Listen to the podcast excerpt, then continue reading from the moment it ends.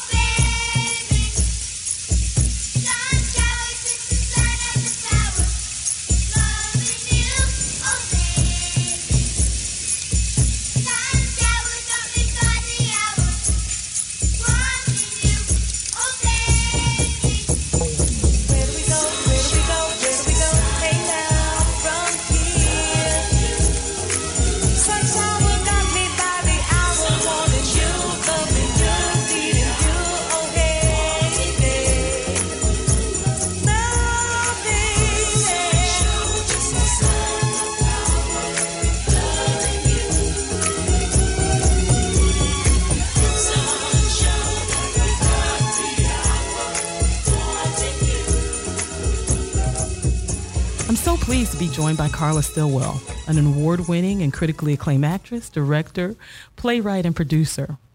Stillwell has been a performer for over three decades and began working with MPAACT in 1997 and made the company her creative home.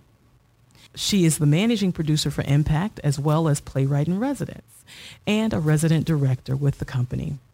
Stillwell is a teaching artist for MPAACT, CAPE, Chicago Arts Partners in Education, and the Steppenwolf Theater.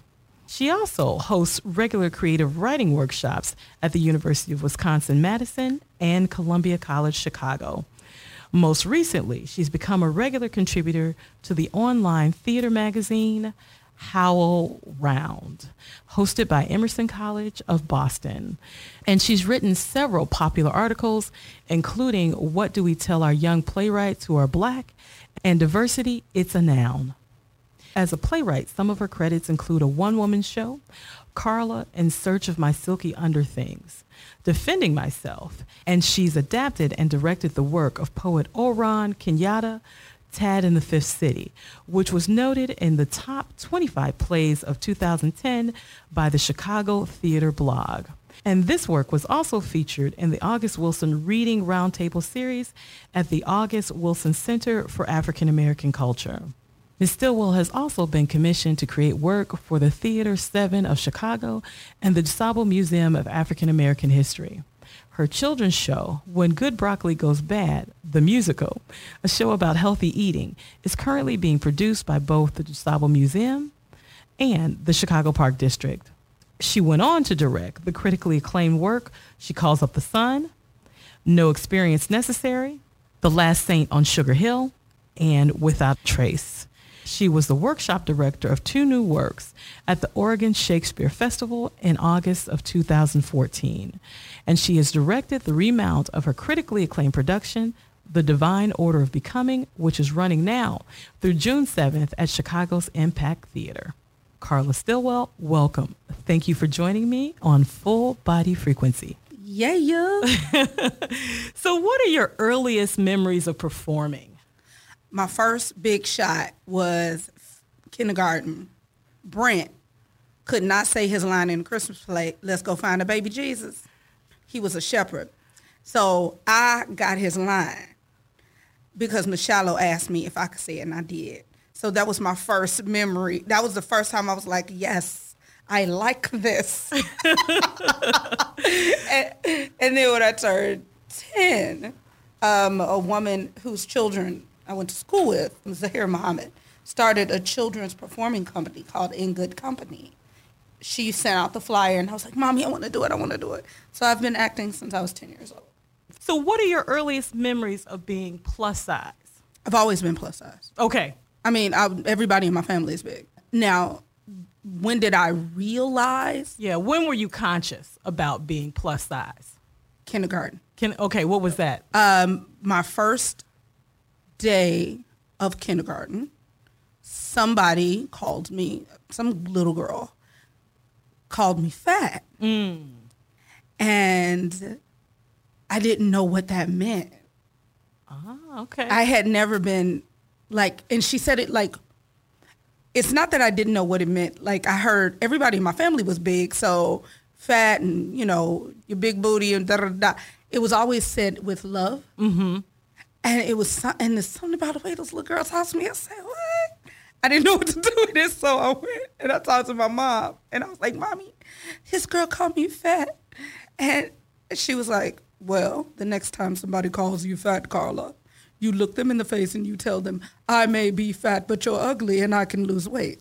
So I said that. that has been my attitude. Mm. like I'm me, you know. So, so now with that, do you consider yourself a performer who happens to be plus size or fat? And if so, what are your earliest memories of being plus size performer? Now, are we going back to kindergarten or are we talking about something later? Uh, later. But when I started to get, I developed very early. Okay. So I was plus size and curvy. I had boobs and a butt. When they were trying to do costumes ah. around when I was 12. And this was very because it's that age where you're already kind of self-conscious, right? And then they pull out all the kids' costumes and they don't fit me, right? And it's puberty as well. Yeah, mm-hmm. then my mother's jumping in on the scene. Like that was the only time because I danced. I've always been very active and never had any problems with my body or doing anything else anybody else could do. But then I, it was always the clothes. Right, right. So that's when I first was like, mm, I'm a little different. Right, right. Do You, you have memories of shopping in Sears, going to the, what was it? The- the- What was the section we used to shop in? It wasn't called Husky. That was for the boys. That was for the boys. I, I don't I don't even remember child. Mm-hmm. But yes, it was and then at a certain point, because I developed so early, my mother just stopped buying me children's clothes. Mm-hmm. When I was old enough to like wear things that weren't frilly or whatever, she we would just shop in the women's section and she would alter it. My mother was a she was a very talented woman. She was a seamstress. Mm. Me and my sisters, our clothes always had to be something had to be done to make them fit right. Mm-hmm. My mother was very conscious because she was a plus size woman her whole life. That was fashionista kind of. So she was always very conscious of fitting in and looking like everyone else, just bigger.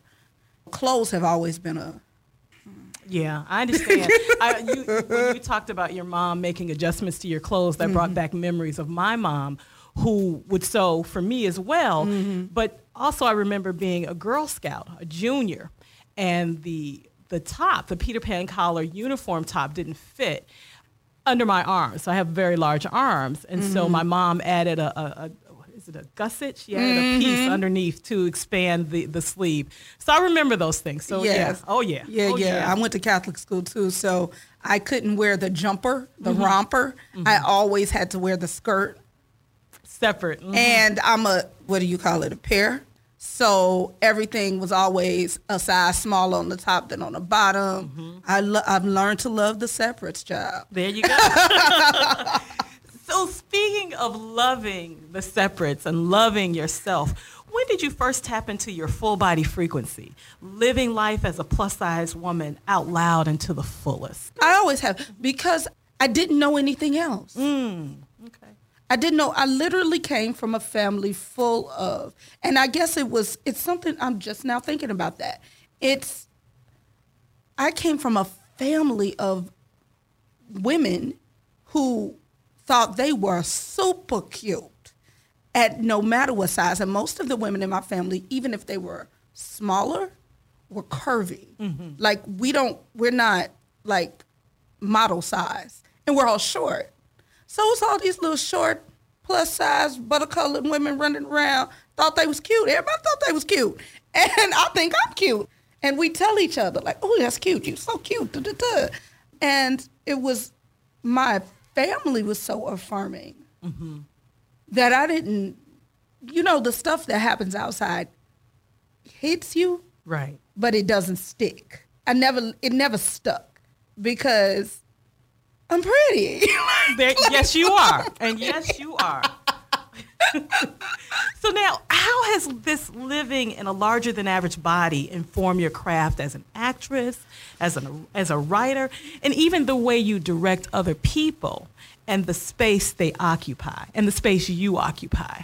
you know, it became two things. Very interesting question because my again most most things in my life go back to my mama because she was amazed, but she was very conscious. Like one of the things in our house is like you walking too heavy. Like she was very conscious of you are already big. Don't be clumping around. So when I got in theater, that worked for me. So I was I'm all, I'm light on my feet, you know, mm-hmm, mm-hmm. and very conscious my body because I'm bigger. I was always very conscious of space. So I was always good with blocking because I've always been doing blocking. I've always been moving my body to fit the world. So, and when I was acting more, because I like to say I quit, but something to come up. But anyway, uh, when I was acting, it was useful that I was hyper aware of how I sounded moving through space and how I looked, my angles. Like acting teachers didn't ever have to tell me, watch your angles, watch how you stand. Because I, I just did it naturally. I always had to do it. You know how it is. You go in a restaurant, you kind of got to get the lay of the land before you go between them chairs. Absolutely. You know, it's like, mm-hmm. but that's mm-hmm. been my life. Mm-hmm. So on stage, it actually helped me mm-hmm. that I knew how to use my body. Um, and it helps me direct because I know how to tell people to use their body. Because I've always been hyper conscious about body size and what a body should and should not be able to do. So as a director, I, I'm like I'm looking at people like I know what your problem is.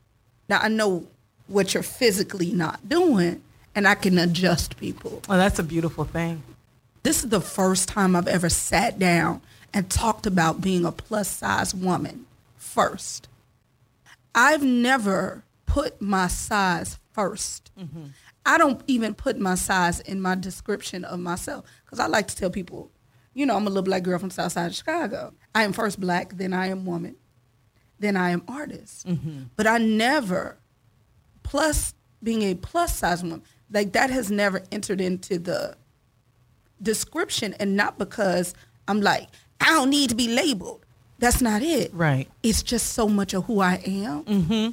I just exist in this place because I never thought about these things because my body has always been my body. It's been a little smaller, it's been a little bigger, but it's always been bigger than average.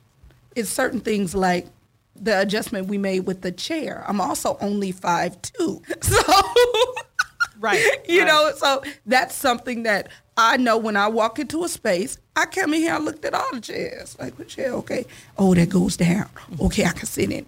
That's how I feel about being a woman of size. It's it's really unconscious. Yeah. The way we walk through the world. Yeah. I mean, other people see us or they don't see us. Mm-hmm. Either we're we're we're hyper visible or we're totally invisible to mm-hmm. them. But for us, I think it's just something. It's just who you are. Yeah. So you're listening to Full Body Frequency. This is Laura Rice, and today I'm speaking with director, writer, and maybe actress again, Carla Stillwell. Her award winning work, The Divine Order of Becoming, is being presented by MPAACT Theater in Chicago now through June 7th. We'll continue the conversation after this break. I was talking to my best friend. I told her I wasn't feeling like myself. I had pain in my pelvic area and bleeding that wasn't normal for me. She said I had to go to the doctor. Turned out I had uterine cancer, a type of gynecologic cancer. I received treatment and we're confident I'll be fine. Please listen to your body. If something doesn't feel right for two weeks or longer, see your doctor. Get the inside knowledge about gynecologic cancers. A message from the Inside Knowledge Campaign in the U.S. Department of Health and Human Services.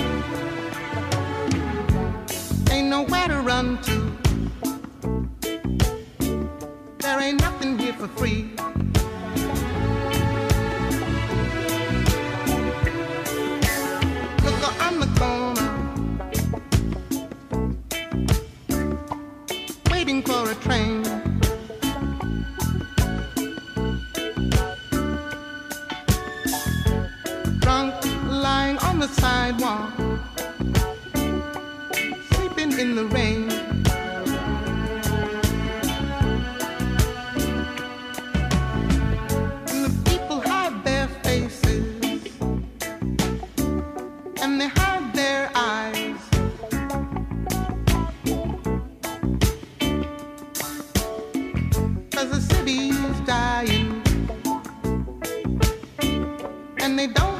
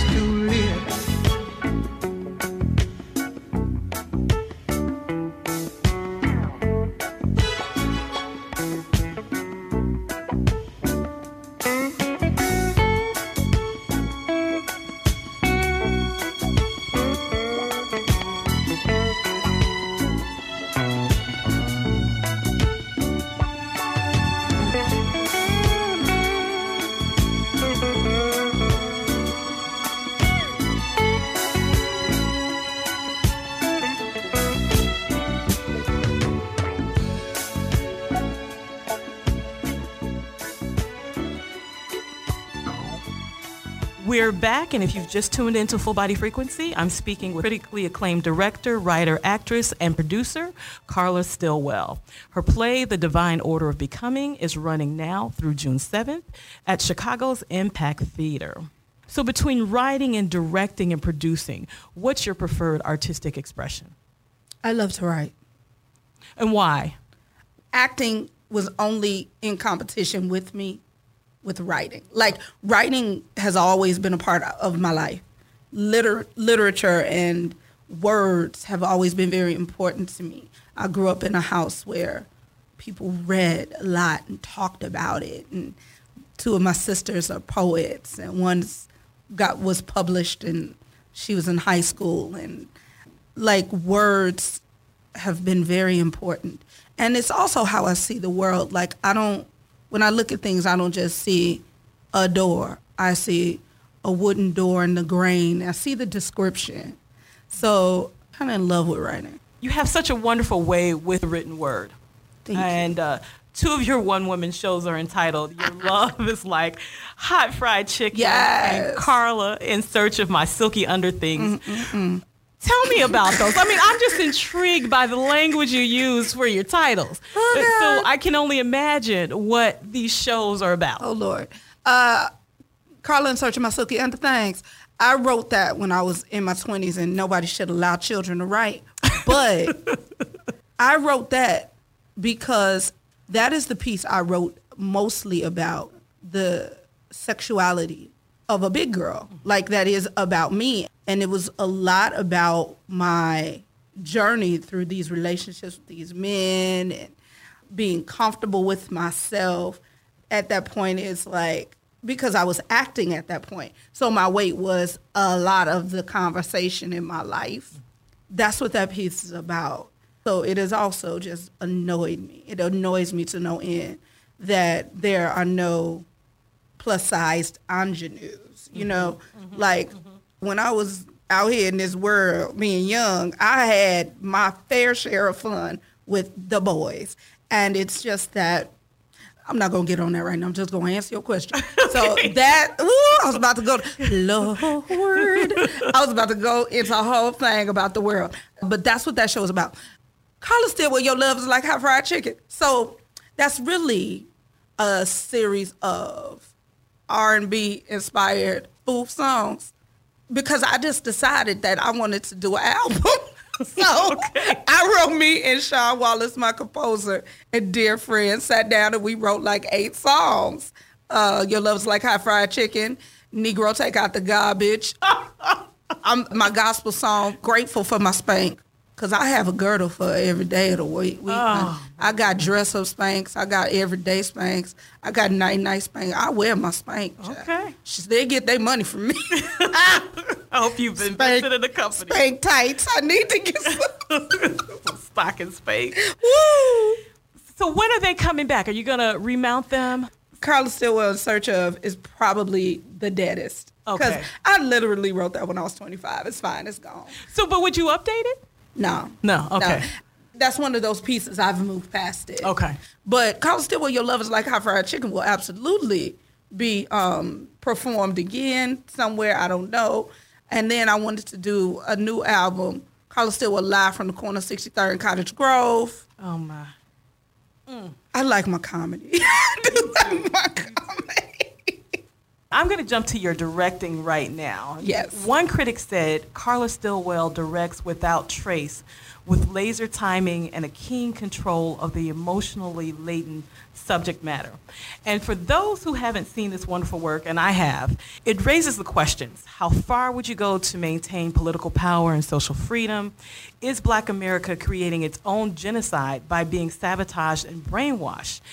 And although ours is not political discussion, watching the rebellion in Baltimore around the death of Freddie Gray has brought me to the sense of anxiety, foreboding, and relief without Trace's audience's experience. So, beyond the playwright scene descriptions, what informs the way you direct such an intense piece and with the kind of latitude that you give your actors?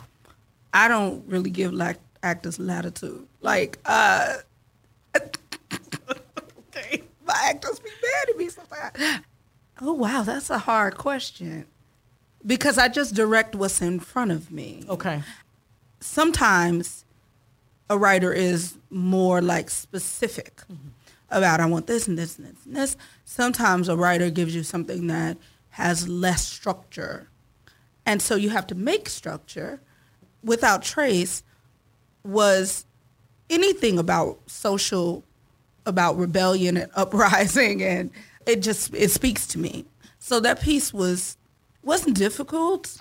I, as a person, I, I like action movies. Okay. I like guns. I like to you know stage combat in college and know how to use the broadsword and things like that. So I like to fight. I like to see it. Mm-hmm. I, I'm not afraid of that tension, mm-hmm. and I think that that's what people when you see a piece that's really intense and really tight. That's a director and a writer that aren't really afraid of that tension. So that's that. I mean, with with that piece, Well, it's very clear that you're not afraid of tension. No, it's a, it's, I a- don't- I don't- it's an incredible piece. It, it Oh, thank you. really, it really was. and I and I too, I had to admit when I started directing that I am from the TV generation, Okay. And I just don't have two and a half hours in me of a show.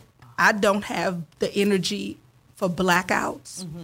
I can't stand them mm-hmm. because it takes you out of the moment. Mm-hmm. So I realized after my first couple of pieces that I just like that runaway train feeling. I like a 90 minute piece that's just crisp and clean and we, we go from this moment to that moment and there are no blackouts and then a whole lot of scene changes and we're not waiting for actors to change clothes. And I actually write that way as well.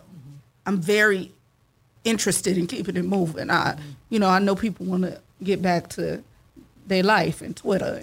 Right, right. And it's it's all about economy mm-hmm. right there. You keep that train running on time. and Right. The message is there, boom, you receive it and you move on. right, mm-hmm. right. Mm-hmm. You know, so that that's one of the things. I, I just don't like to take the audience out of the moment.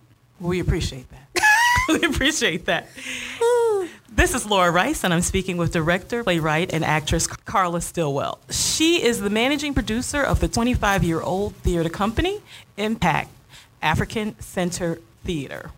MPAACT exists to develop, nurture, and sustain African centered theater, an artistic expression grounded in the many cultures and traditions of the African continent and its diaspora.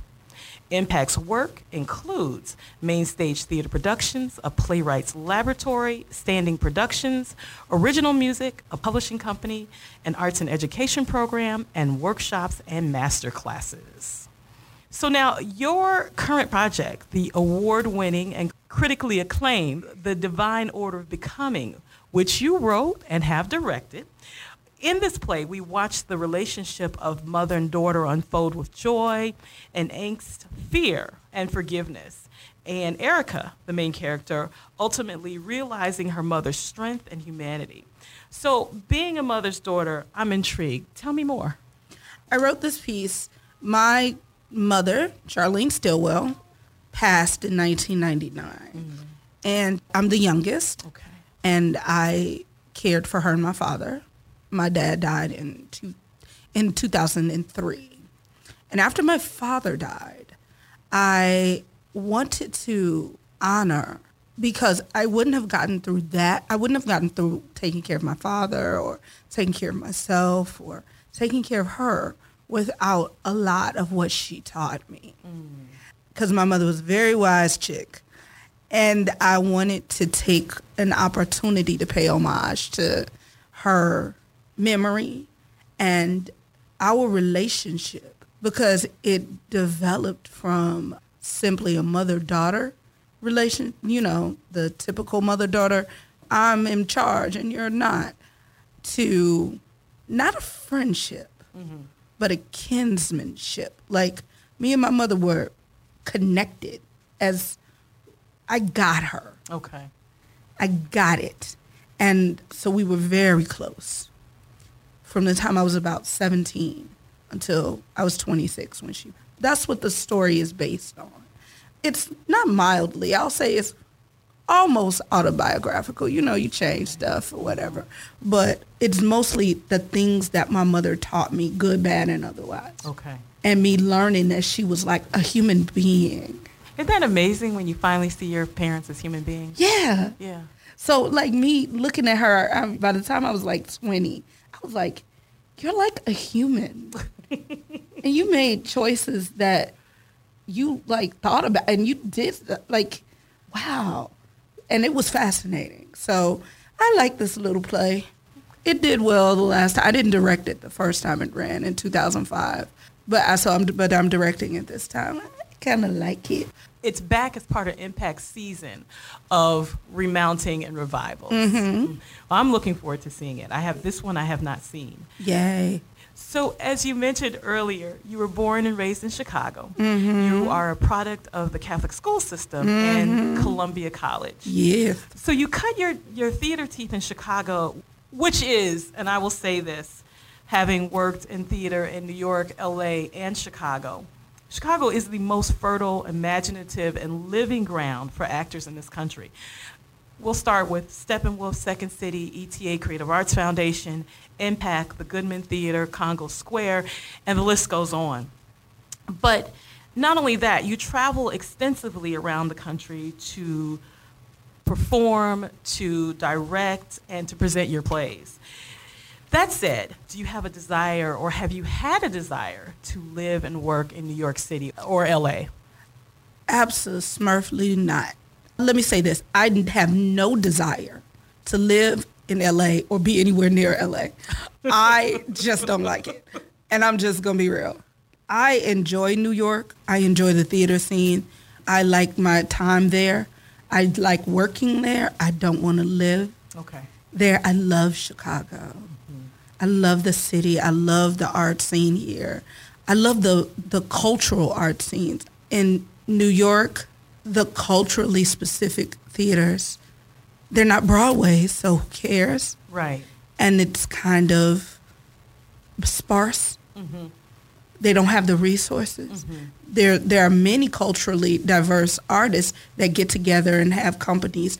The city doesn't give them the resources. Right. Many of them Um, don't have seasons. Right. They do a lot of uh, staged readings and they're real fertile with development.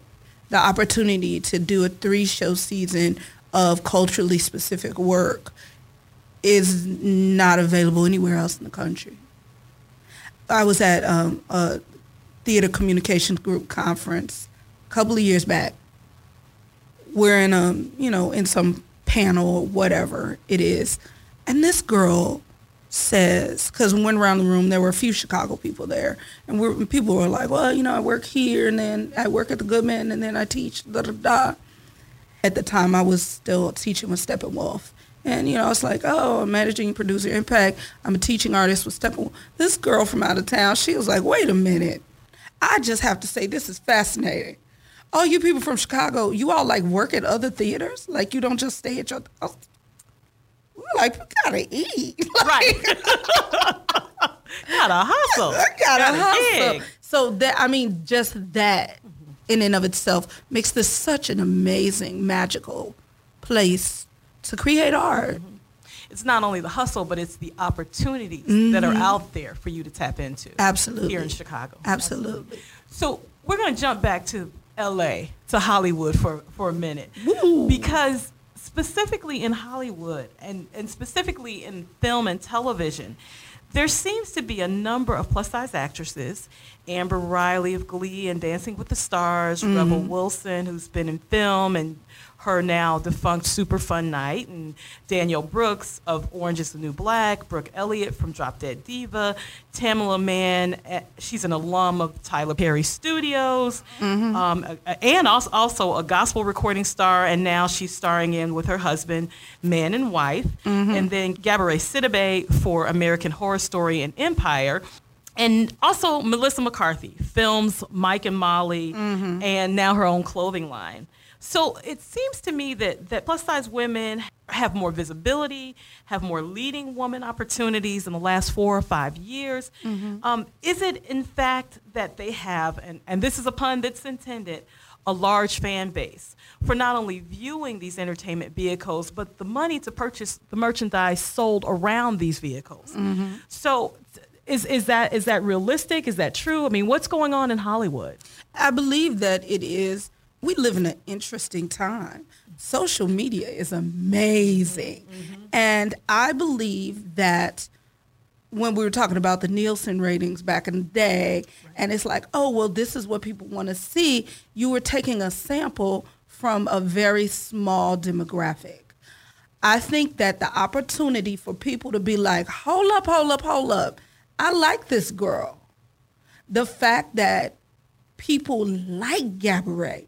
She has millions of followers. She has been praised. Like her speeches anytime she talks and the and, and talks very openly about how she's been ridiculed and and not throwing up the middle finger to the whole idea that she has to be a certain size is attractive to many people. And people are studios look at that mm-hmm. Nobody's stupid so they're like hold up they gonna watch because this girl got 18 million followers Right, right. on right. Twitter. On Twitter. Yep. You know what I'm saying? Mm-hmm, like, mm-hmm. so we this is not a game. She is not.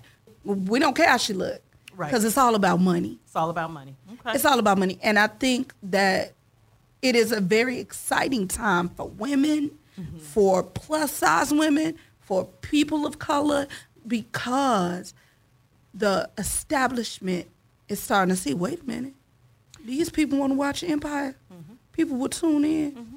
Yeah, what? Yeah, we bring something to the table. Right. Absolutely. So, but one, one of the things that you talked about in a previous conversation that I found fascinating, and I guess I should have realized that having gone to Universal Studios on the tour and seen the shoes that Mel Gibson wore. Okay, so he's got these six inch lifts. I did not realize how height challenged he is. so you mentioned that both in terms of height and age, there are some serious barriers to entry for some full figured actresses.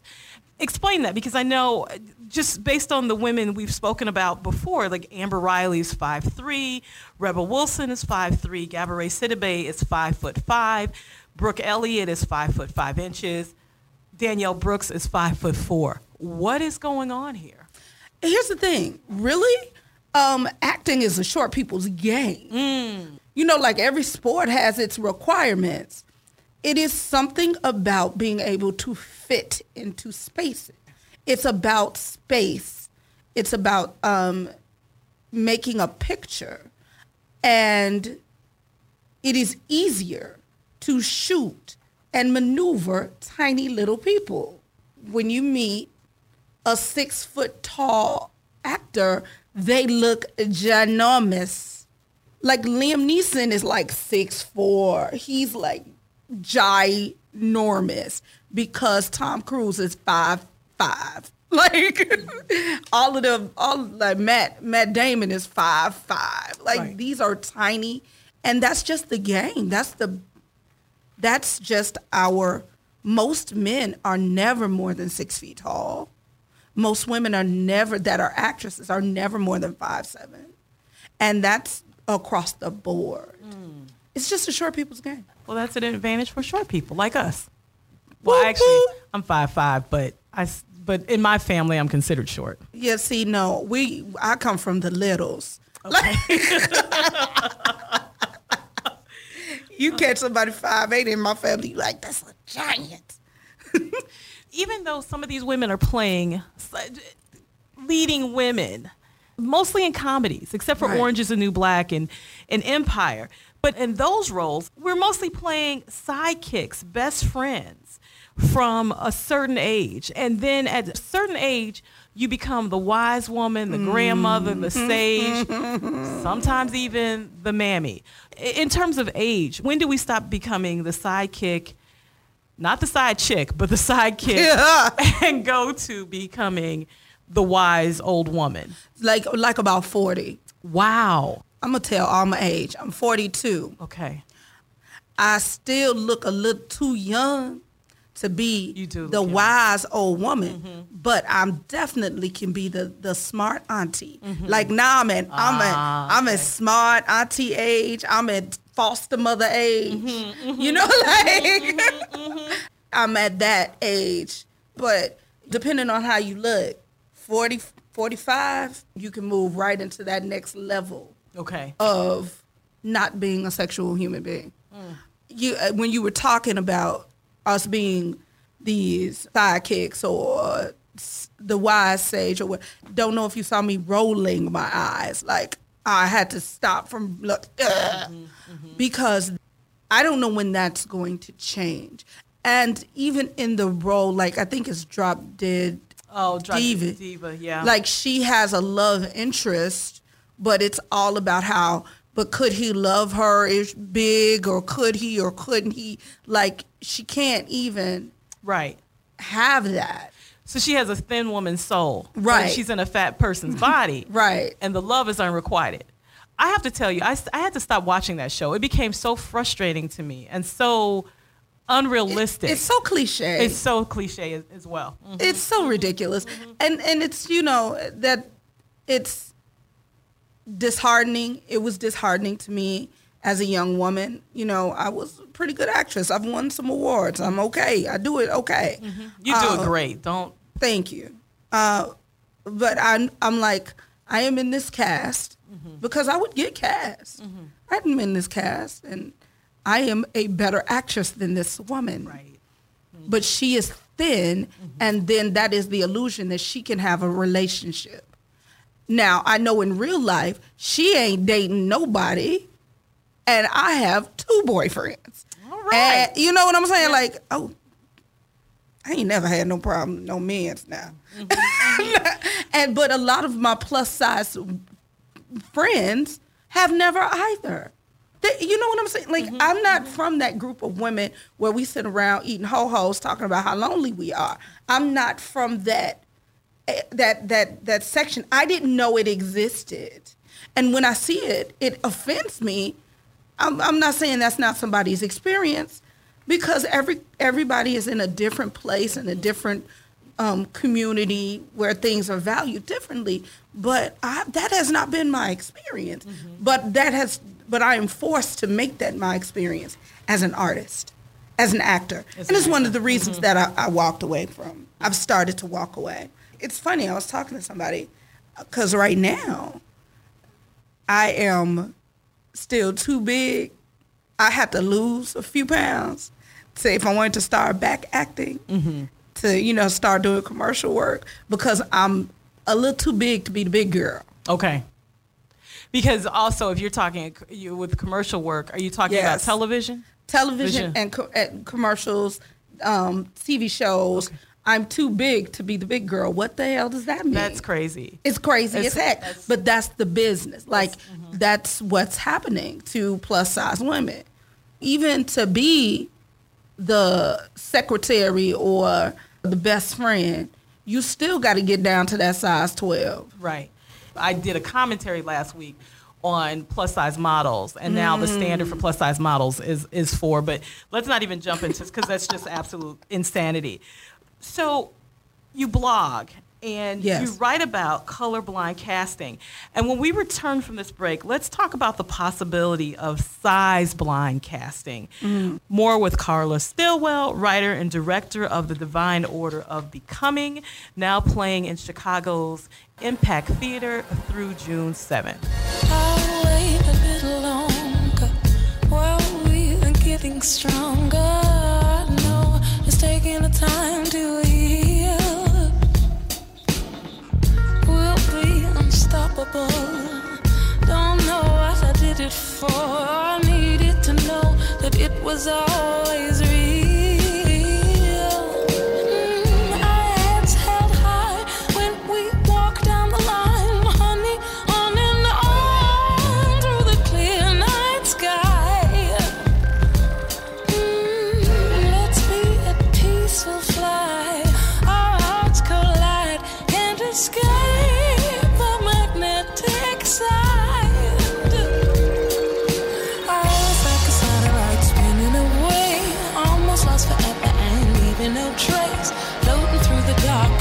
reaches of space to another galaxy. Our polarity shifted around. There's nothing else left holding us down, and it's just gravitational.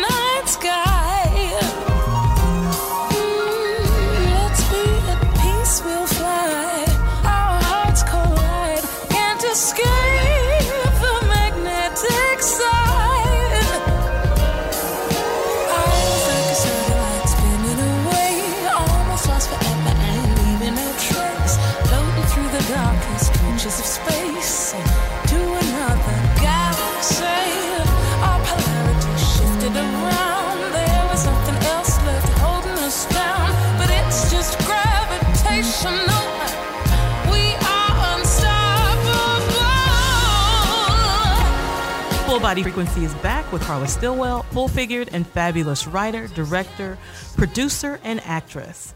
Again, MPAACT Theater's production of The Divine Order of Becoming, which she wrote and directs, is running now through June 7th in Chicago. Before the break, I mentioned your blogs on howlround.com, and that's H O W L R O N D.com, where you explore issues of diversity, audience development, casting, honoring the playwright's intent, respecting historical context, and mission. However, you also talk about colorblind casting. But mm. what I want to talk about is size blind casting. What would theater, television, and film look like with size blind casting? I mean, it would look like the world. it would look like your street. You know what I Right, mean? like right. if people cast the best person for the role, um, no matter the size or whatever, then you know one of the most brilliant pieces of casting. I know we're talking about um, full-figured women, but one of the most brilliant pieces of casting right now is on um, Scandal with Cyrus Beene. Mm-hmm, mm-hmm. Oh, he's absolutely wonderful. Steppenwolf alum. but he is not handsome. He is older. He is he is not thin and has great body, but he has been cast in this role where he has to be a where men are attracted to him, where he has like that's what it would look like. You know, Grey's Anatomy is another. Well, everything's. I'm I'm Shonda Rhimes. I I you, I love her. Mm-hmm. She's my spiritual sister in my soul. Like I want to be her when I grow up, uh, because she's amazing. But everything about that, all of her shows casting, is the is what casting should be. So now, as a plus size woman who directs and writes and acts, specifically for your work as a director and as a writer, what is your obligation to uh, size blind casting? I cast who's best. Right now, there's a um, there's a plus size woman in my show. Here's the problem: the plus size girls aren't coming through the door. Ah. We're not in the business like we should be. Mm-hmm. It's confidence. You don't get that many plus size actresses. Women don't think they can do that because they're not a size two or four or six. So that's one of the things that, you know, is kind of a, a circular problem. I'm casting who's best. Okay. But how many girls are not coming? Well, maybe you need to have a, a, a workshop for plus size actresses to have the Carla Stillwell experience. Seriously. Yes. Maybe I do, girl. Yes. Yeah, train them, you know, and- Like- and to grow a group of actresses. And the other thing is, we as plus size women are not comfortable in our body. So when you get a plus size actress that doesn't have the best training, there's mm-hmm. tension. Like mm-hmm. physically, the the woman it can't do what needs to be done because she doesn't understand her body and she's not mm-hmm. comfortable with it. And so she won't occupy that space. And she won't occupy space. That's a problem. So now there are clearly limited run plus size focused theater productions. But one of the things that's missing in theater, at least I couldn't find it when I when I did some research, is an institutional space explicitly for plus size theater that regularly employs plus size actors, production teams, and tells our story in the first person. Mm. Does that does such a theater exist? No. Okay. No. Do you have a vision for that? Um, for creating that space? You know, I feel about I feel about being plus size like I feel about being black. When I write a story, I don't write about never use those things, those terms about and we are a people of da da da. Gotcha. I just write the story. And the the story that we in the divine order of becoming, there's this whole thing about pressing hair. Mm-hmm. There are those of us that understand what that means. Right. And those of us that don't. Mm-hmm. And that's fine. Okay, gotcha. Like I feel that way about plus size work for me. It's just in my work. Of course I'm going to cast, you know, not average size women because it's a story about my life. Like of of, mm-hmm. of mm-hmm. course. Mm-hmm. Of course I'm going to at some point write a whole scene about chicken. You know, I talk. I write. uh, uh I wrote a whole song about Spanx because it's my life. I wear them. Okay. You know, like comparing a man's love to hot fried chicken. That's my life. Okay. you know. so speaking of your life, what's next for Carla Stillwell? Oh man, this summer, my children's show, When Good Broccoli Goes Bad, will be running at certain parks in the city. I know we'll be at Maggie Daley Park in July. So all of these will be in July. So that's coming up because that's my favorite thing ever. When Good Broccoli Goes Bad, makes me so happy. I got next season coming up. Okay. We haven't announced our season yet. We will be. So I'll be working on some stuff there. My show Bodies, which uh, premiered in 2012, I think, is getting published by Chicago Drama Works, which is a new publishing company that is devoted to publishing the work of Chicago artists. That publication will be out this summer. That's wonderful. Which is very exciting. Now, what parting words of wisdom do you have for aspiring plus size folks who want to act, direct, produce, write, and for those actually who are already doing it? How do they stay the course? You have to have a very healthy dose of I don't give a what. You can't care what anybody thinks or what anybody wants you to do or what you're supposed to be. You have to have a healthy dose of I don't give one blankety blank so that you can keep moving. I've always just kept moving. I didn't plan to be a director. I started my life as an actor. I didn't plan to be a writer. I started my life as my artist life as an actor. But you have to be open and let the things happen and tell your story. Your plus size story is just as important as your African American story is just as important as your story of abuse. That's your story. Then tell it. Yeah, I think that's it. well, everyone, that's this week's plus one. Carla Stillwell, it was indeed a joy to have you here today. Thank you so much for joining me. Thank you for having me. So, for more information on Carla Stillwell or MPAACT Theater's production of her work, The Divine Order of Becoming, running through June 7th in Chicago, please visit mpaact.org. M is in Mary, P is in Paul, double A, C is in cat, T.org.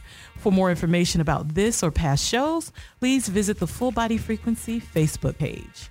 Until next time, tune into your own full body frequency where large is luscious living.